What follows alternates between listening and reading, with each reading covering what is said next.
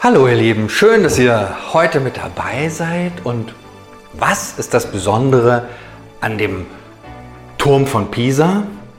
Dass er schief ist, natürlich. Woran liegt's? Vermutlich am Untergrund, am Fundament. Und das Erstaunliche ist, dass da über Jahrhunderte richtig viel investiert wurde, um diesen Turm wieder ja, vom Kippen zu bewahren, äh, dass er steht. Und im Moment sieht es eigentlich ganz gut aus. Aber ich fand es interessant, dass der eigentlich 100 Meter hätte sein sollen. Und jetzt ist er ein bisschen mehr als die Hälfte. Das heißt, durch, diese, durch dieses fehlende richtige Fundament kam er gar nicht zu seiner ganzen Größe. Okay, Pisa hin, Pisa her. Vielleicht warst du mal erst mal runtergeguckt. Ist bestimmt auch schön und eine Reise wert. Aber ich dachte mir, kann es sein, dass auch wir, dass du und ich sowas wie ein Fundament brauchen, um dann aufzuwachsen? Oder kann es auch sein, dass wir so manchmal ein bisschen schief in die Gegend tragen, vielleicht sogar umfallen oder nicht zur vollen Größe kommen? Geht das? So, ihr Lieben, heute geht es mitten hinein in den Korintherbrief, da eine quicklebendige Stadt, eine quicklebendige Gemeinde Paulus schreibt diesen Brief, er hat die, war da gründungsmäßig sehr stark mit dabei und hat so Verantwortung übernommen und gibt da wichtige Impulse rein und ermutigt die Gemeinde in vielfältiger Weise. Und dann schafft er es immer wieder, doch den Finger auch mal in die Wunde zu legen und sozusagen voll zu nerven. Aber er macht das nicht, um einfach weil er Langeweile hat, sondern weil er weiß, das ist ein wichtiges Thema, das muss ich ansprechen, sonst wackelt das Fundament und das Haus wird schief.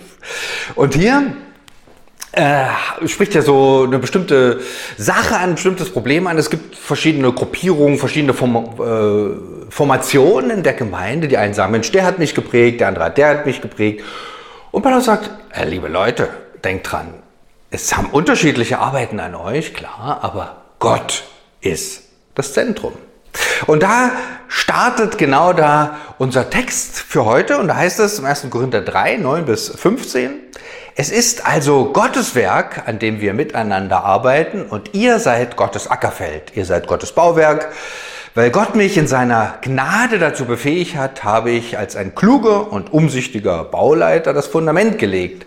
Andere bauen jetzt darauf weiter, aber jeder soll sich sorgfältig überlegen, wie er die Arbeit fortführt. Das Fundament ist bereits gelegt und niemand kann je ein anderes legen. Dieses Fundament ist Jesus Christus. Wie nun aber jemand darauf weiterbaut, ob mit Gold, Silber, Edelstein, Holz, Schilfrohr oder Stroh, das wird nicht verborgen bleiben. Der Tag des Gerichts wird bei jedem ans Licht bringen, welches Material er verwendet hat. Denn im Feuer des Gerichts wird das Werk jedes Einzelnen auf seine Qualität geprüft werden.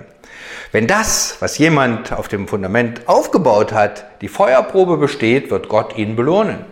Wenn es jedoch verbrennt, wird er seinen Lohn verlieren. Er selbst wird zwar gerettet werden, aber nur wie einer, der im letzten Augenblick aus dem Feuer gerissen wird. Hier sagt es Paulus nochmal, liebe Leute, die ganze Gemeinde ist letztlich Gottes Werk. Es ist klar, es bauen viele dran, man kann da unterschiedliche Prägungen haben, unterschiedliche Impulse, aber es ist Gottes Werk. Und dann finde ich hier so ein Bild sehr schön. Äh, da ganz am Anfang steht das so zwei Bilder im Grunde. Ein Ackerfeld und ein Bauwerk. Ähm, warum finde ich das schön? Weil das sowas äh, das ist, äh, da merkt man, Christsein fällt nicht, ein Christ fällt nicht vom Himmel, bumm, ist da, sondern da passiert was, ein Ackerfeld. Ne? Da muss sich einer überlegen, okay, ich mache das erstmal urbar, ich pflüge das, ich sehe da Samen drauf, ich dünge das. Ich kümmere mich auch drum, wenn jetzt die Mäuseplage überhand nimmt, muss ich auch mal härtere Maßnahmen ergreifen, damit am Ende noch was rauskommt. Und dann sehe ich, wie da was aufwächst und kümmere mich drum. Und dann äh, ist so was Wachstümliches. Finde ich richtig toll. Und so ein ähnliches Bild auch mit dem Bauwerk. Auch da überlegt man sich, aha, wo bauen wir das hin? Hat, braucht ein gutes Fundament und so weiter. Also das äh, sind sehr schöne Bilder, die hier dastehen. Also ein Christ lässt sich nicht einfach so herbeizaubern, sondern es ist etwas, was entsteht, wo sich viele investieren, was Zeit, Geduld, Hingabe und Bereitschaft braucht. Und dann nochmal der Hinweis von Paulus, liebe Leute, okay, aber am Ende ist es Gottes Werk. Da könnte man ja auch sagen, vielleicht so nach mehrjähriger Dienstzeit im kirchlichen Bereich, Leute, lasst mich in Ruhe. Äh, Gott macht doch sowieso die Sache. Ähm, das ist es hier auch wieder nicht. Und da diese Spannung löst Paulus, finde ich, sehr gut auf, indem er einfach so einen ziemlich vollmundigen Satz dann als nächstes sagt. Er sagt, liebe Leute, ich habe ganz schön reingehauen, ich habe mein Bestes gegeben, ich habe wirklich äh, gute Arbeit hier geleistet und hat er auch äh, und bringt es zusammen. Ne? Es ist Gottes Werk und ich gebe mein Bestes. Ja. Und das ist ja manchmal auch zu sehen, wenn über Generationen so einer Gemeinde gute Arbeit geleistet wurde, waren gute Leute, die von anstanden und dann entsteht was und es wirkt lange noch Zeit, lange Zeit noch später nach. Manchmal wundert man sich, warum ist die Gemeinde so toll? Und dann guckt man so ein bisschen in der Geschichte nach und merkt, hier waren sozusagen gute Baumeister am Werk. Ja, und die Gott haben da auch Freiraum gelassen und ihr Bestes hineingesteckt haben. Okay. Vielleicht erinnerst du dich auch, wer in dich sozusagen investiert hat, gedüngt, gejätet, vielleicht auch mal die Mäuse vertrieben oder ein gutes Fundament gelegt. Vielleicht erinnerst du dich, vielleicht kommst du aus dem christlichen Elternhaus, waren es deine Eltern, Großeltern, manchmal haben die da wirklich was zu sagen oder bestimmte Personen.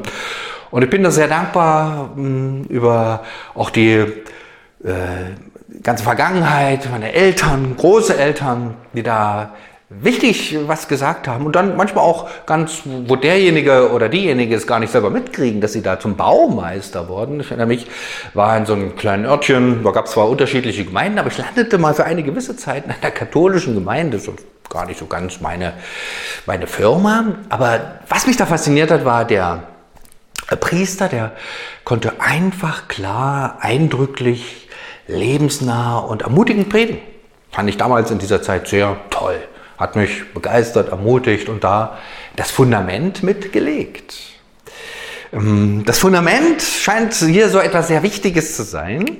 Paulus legt da richtig Wert drauf und im Vers 10 sagt er zum Beispiel, ich habe als ein kluger und umsichtiger Bauleiter das Fundament gelegt. Also Fundament, was ganz wichtig ist beim Haus natürlich, ne, das weiß heute jeder, heute äh, ist ein Fundament was ganz Wichtiges, wird geplant und ausgerechnet und viel Wert darauf gelegt. Und es ist sicher auch ein Unterschied, ob man vielleicht ein kleines Gartenhäuschen baut oder irgendein Windrad.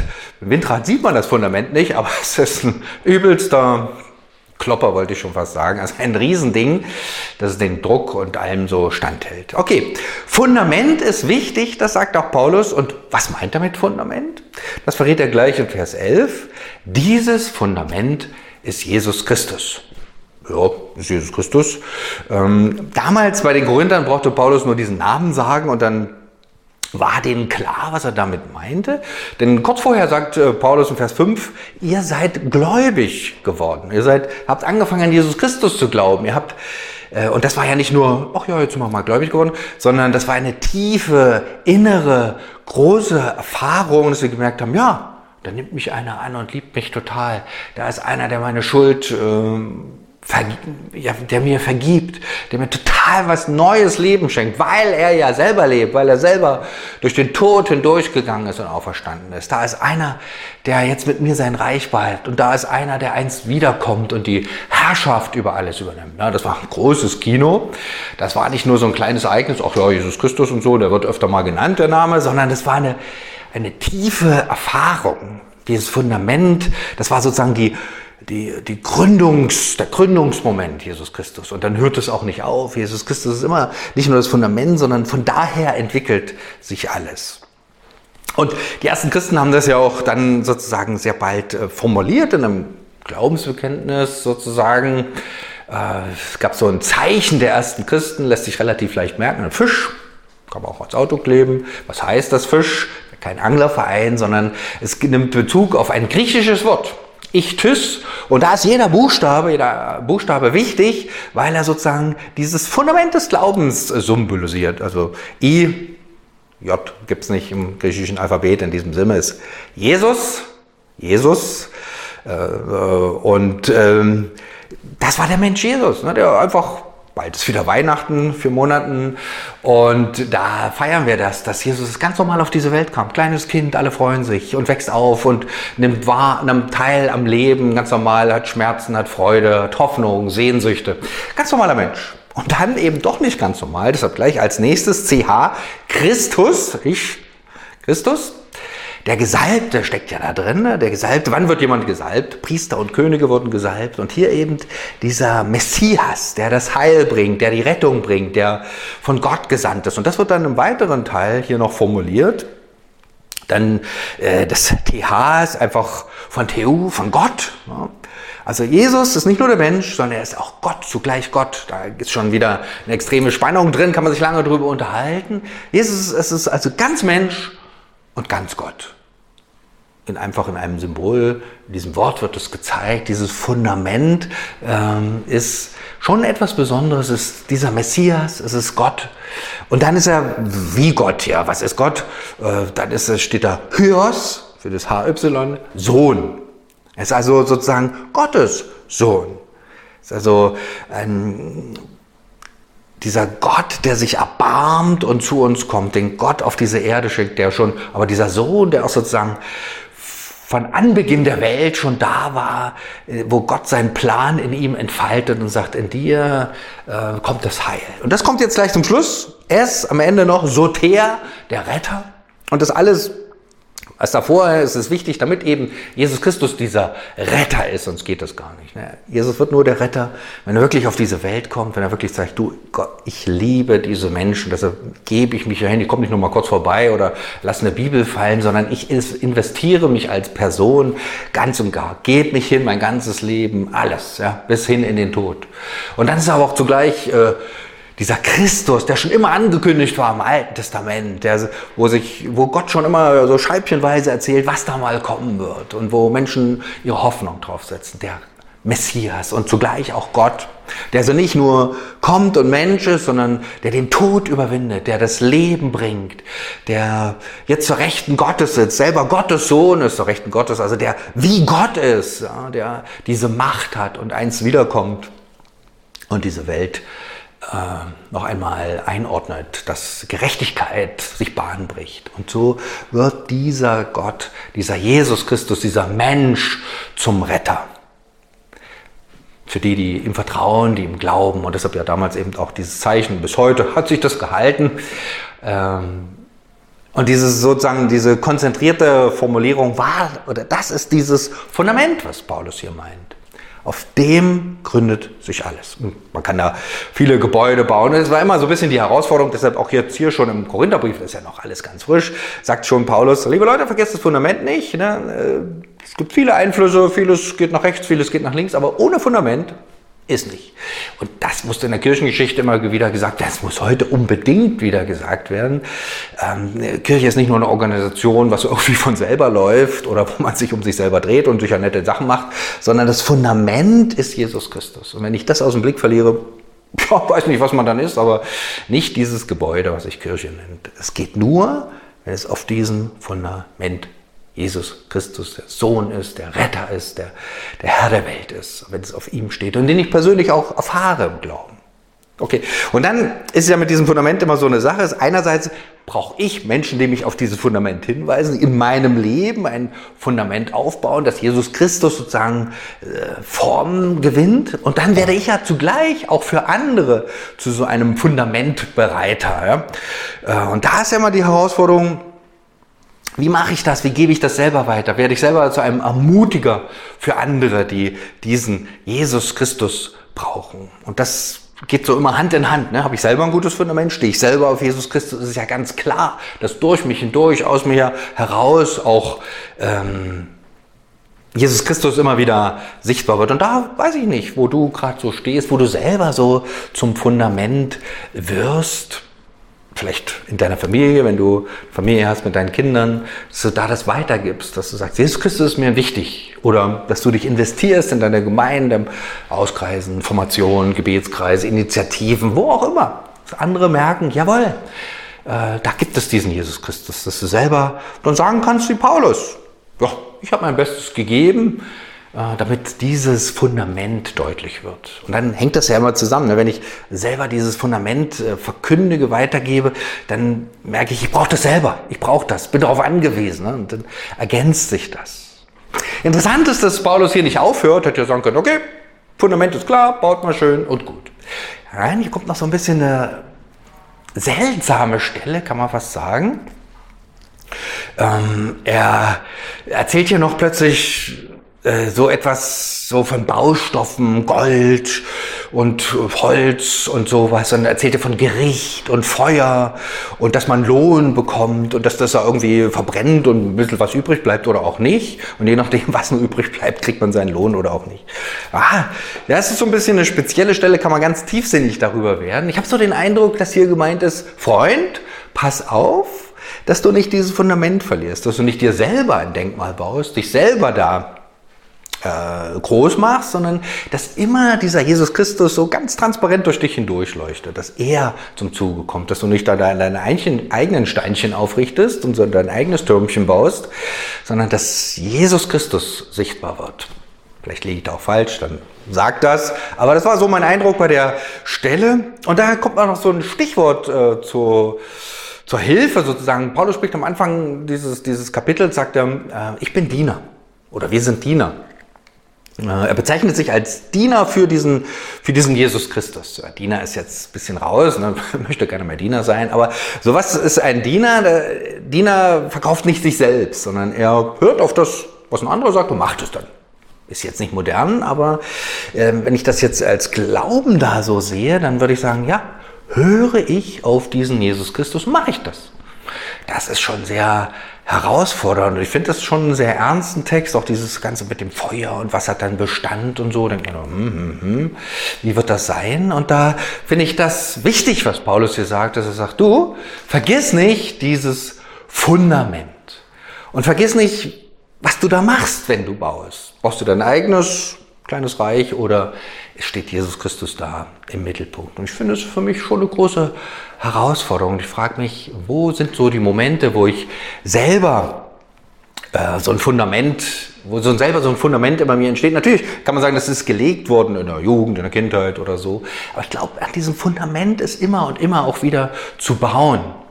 Und da bin ich froh, dass es jetzt gerade äh, so eine Rüstzeit hinter mir liegt, wo äh, es einige junge Leute da waren und wo so elementare Sachen des christlichen Glaubens gesagt wurden. Und schon, wenn das einfach gesagt wird, tut das mir selber gut und mir tat es auch gut dann zu sehen, dass es, dass es ausgewirkt hat, dass dieser Glaube auch lebendig ist, dass dieser Glaube, ähm, dass Jesus erfahrbar ist, gerade wo junge Leute einfach diesen Segen Gottes erfahren haben und gespürt haben, Gott ist da, Gott ist da für mich. Da hat es wieder so ein Fundamentaufbau-Element war, wie so eine Injektion, die so wieder in das Fundament hineingegeben wurde, dass es stabil bleibt.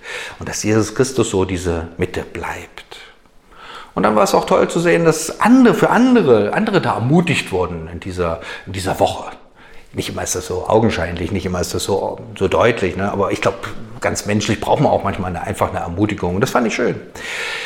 Was hier noch was ganz Wichtiges finde ich, dass äh, Paulus sagt, und äh, im elften Vers hat er es ja schon gesagt, da sagt er, ähm, liebe Leute, das Fundament ist bereits gelegt und niemand kann ein anderes legen. Dieses Fundament ist Jesus Christus. Das klingt auch sehr beständig, ne? das klingt auch sehr, mh, mm, so fast ein bisschen unangreifbar, so wie es einem manchmal gar nicht scheint im Alltag, wo man denkt, Mensch, hier bröckelt ja alles weg, bei mir selber in der Kirche und so. Und Paulus sagt, du, sei nicht entspannt, sagt er nicht, aber sei, sei sicher. Jesus Christus ist dieses Fundament und das bleibt. Und das finde ich für mich auch sehr hoffnungsvoll. Ich weiß, okay, dieses Fundament ist klar. Das ist Jesus Christus. Und dann ist es an mir, auch mich immer wieder auf dieses Fundament zu begeben, auf diesem Fundament zu stehen und auf diesem Fundament auch das Reich Gottes zu bauen. Es geht immer auf diesen Herrn Jesus Christus und der auch für mich selber zum Fundament wird. Der für mich selber was Standhaftes ist. Und das manchmal ganz einfach, einfach ein Vers in der Bibel, wo ich denke, wow, das spricht mich an, das ermutigt mich für diesen Tag. Es ist, stärkt dieses Fundament. Paulus, der alte Haudegen, hat den Mut, die Leute ja schon so ein bisschen herauszufordern und sagt, wie ist das? Viele haben in, in euch investiert, aber denkt dran. Es gibt ein Fundament und das ist Jesus Christus. Darauf steht fest und alles, was ihr auch in Zukunft macht, es wird an einem gemessen, an Jesus Christus. Und das finde ich schon sehr herausfordernd. Was mache ich so? Sind die Strukturen, die Dinge, die Gemeinde, sind die, stehen die auf diesem Fundament? Und bin ich da in der Lage, das auch immer wieder zu korrigieren? Oder vielleicht hat dich jemand gefragt, willst Kirchvorsteher werden? Warum machst du das? Weil es schön ist? Oder weil du sagst, Mensch, ich möchte dieses Fundament weitergeben, Jesus Christus. Und dann ist es ja gut, wenn du selber dieses Fundament hast, dass du Gemeinde baust, die Bestand hat. Auch wenn sozusagen äh, Strukturveränderungen, Corona-Krisen, diese Zeit einfach drüber fegt und man denkt, wow, das bläst ja alles weg. Eins hat sich gezeigt, das ist klar, was feststeht. Jesus Christus. Ein anderes Fundament kann niemand legen. Und das finde ich einerseits ermutigend, andererseits auch herausfordernd für mich, dass dieser Herr da ist und ich ihm folge, ihn suche und das, was ich machen kann, das, was ich investieren kann, in seiner, ja, auf, auf ihn stelle, in seiner Blickrichtung. Jesus Christus, dieses Fundament, das finde ich entspannt, weil ich weiß, alles wird sich danach wieder ausrichten und Gott selber baut sein Reich. Durch uns auch. Durch gute Arbeit, durch gute, durch Hingabe. Ähm, und ich finde es sehr hoffnungsvoll. In aller Unruhe, in aller Bewegung, dieses eine Fundament bleibt. Und du und ich, wir sind herausgefordert, uns selber draufzustellen und selber dieses Fundament zu haben und es weiterzugeben an viele, damit Gemeinde wächst. Jesus Christus, du bist das Zentrum. Nicht immer ist das so klar. Ne? Manchmal ist es mächtig verschwommen und du stehst irgendwie am Rande. Aber ich bitte dich, dass wir das wieder klar sehen, wer du bist. Der Herr der Welt, du bist Mensch, du bist der Retter, du bist der Messias. Dass wir dich als Fundament auch in unseren Gemeinden, in unseren Kirchen wieder ganz neu entdecken und darauf bauen. Und andere ermutigen, dass sie selber dieses Fundament haben. Herr, erbarme dich und schenke uns einen klaren Blick, dass wir dich sehen auch deine Kraft, deine Gegenwart, deine Güte, deine Barmherzigkeit, deine Zuwendung, die wir unbedingt brauchen. Herr, wir brauchen dich in unseren Gemeinden, dass du unser Fundament bist, dass wir feststehen und nicht irgendwie so schief hinauswachsen wie der Turm von Pisa und dann uns sanft zur Seite neigen, sondern du bist da. Du bist der feste Grund.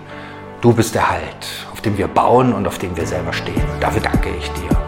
Amen.